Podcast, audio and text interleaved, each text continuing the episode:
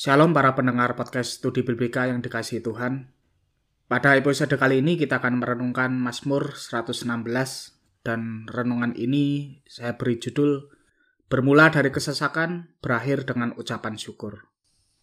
Aku mengasihi Tuhan sebab ia mendengarkan suaraku dan permohonanku. Sebab ia menyendengkan telinganya kepadaku, maka seumur hidupku aku akan berseru kepadanya. Tali-tali maut telah meliliti aku, dan kegentaran terhadap dunia orang mati menimpa aku. Aku mengalami kesesakan dan kedukaan.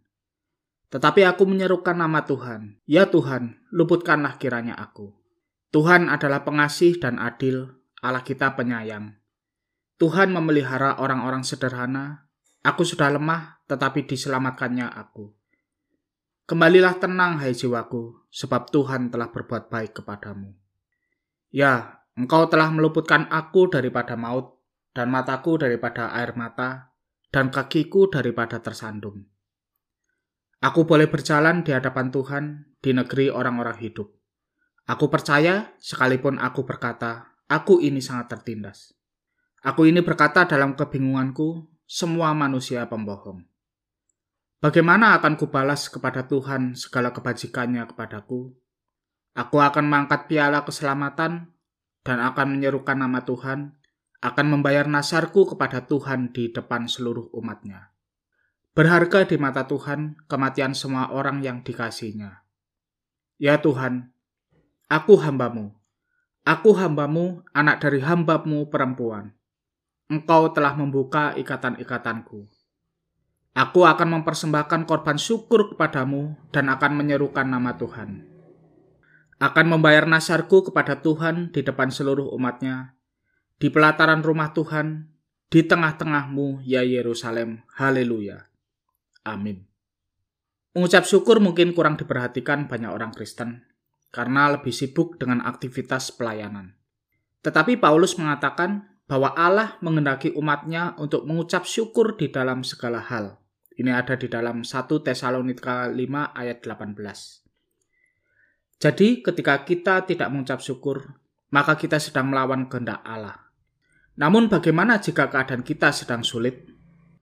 Athanasius, seorang bapak gereja di abad keempat, mengatakan bahwa kitab Mazmur adalah cermin bagi jiwa orang percaya.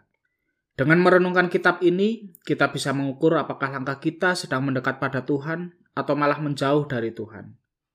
Oleh sebab itu, mari kita renungkan keadaan diri kita dengan salah satu Mazmur ucapan syukur, yaitu Mazmur 116 yang telah kita baca tadi. Yang pertama, apa yang kita lakukan dalam kondisi yang sulit? Mazmur ini menggambarkan keadaan pemazmur yang sangat sulit. Dia merasa sangat takut karena tali-tali maut mengikatnya dan kematian membayanginya. Ayat 3. Dalam keadaan yang sangat menekan seperti itu, apa yang pemazmur lakukan? Dia berseru kepada Allah dalam doa. Berbeda dengan manusia yang sering tidak bisa diandalkan, makanya kalau kita baca di dalam ayat 11, pemazmur berkata, semua manusia pembohong. Tetapi Allah selalu bisa diandalkan dan selalu bersedia untuk menyendengkan telinganya ketika umatnya berseru kepadanya. Ayat kedua. Pemasmur mengenal betul karakter Allah yang pengasih, adil, penyayang, dan memelihara umatnya. Dituliskan di ayat kelima dan enam. Allah telah terbukti menjaga perjanjiannya sejak zaman Abraham, Musa, hingga masa ketika Mazmur ini ditulis. Jika mengenal Allah dengan benar, maka ketika badai hidup melanda, kita pasti akan bersandar pada doa sebagai kekuatan kita.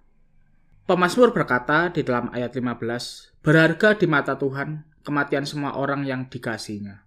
Pemasmur yakin bahwa hidup dan matinya ada di tangan Tuhan karena dia sangat memperhatikan anak-anaknya. Matius 10 ayat 30. Jika belum rencana Tuhan, walaupun sakit keras atau menghadapi bahaya yang besar, orang tidak akan mati. Tetapi jika sudah rencana Tuhan, orang bisa tiba-tiba mati dalam keadaan segar bugar di lingkungan yang aman. Benar saja, Allah kemudian menyelamatkan hidup pemazmur. Di dalam ayat ke-16, dia merasakan kelegaannya luar biasa karena Allah telah membuka lilitan tali-tali maut yang di dalam ayat ketiga tadi dirasakannya.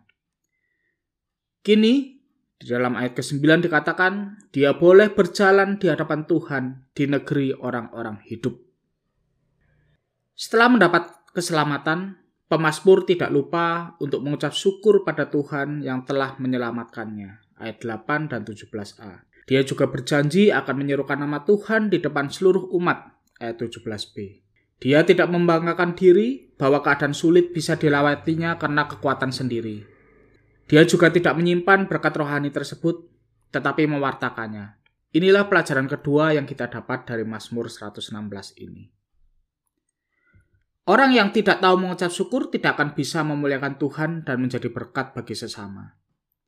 Jangankan berbagi, dia justru akan terus merasa kekurangan berkat Tuhan. Sungguh hidup yang tidak berarti. Padahal kita tidak hanya menerima keselamatan dari persoalan hidup sehari-hari, tetapi juga telah mengalami keselamatan yang sejati dari maut karena penebusan Kristus. Bukankah itu seharusnya membuat hati kita senantiasa melimpah dengan ucapan syukur dan mendorong kita untuk mewartakan kasih Tuhan kepada orang-orang di sekitar kita? Amin. Ada dua pertanyaan untuk direnungkan. Yang pertama, apakah perbedaan antara ucapan syukur dari orang yang mengenal Tuhan dengan ucapan syukur orang yang tidak mengenal Tuhan? Yang kedua, apa kebiasaan yang bisa Anda lakukan ke depan sebagai wujud rasa syukur kepada Tuhan? Tuhan memberkati dan sampai jumpa di episode-episode selanjutnya.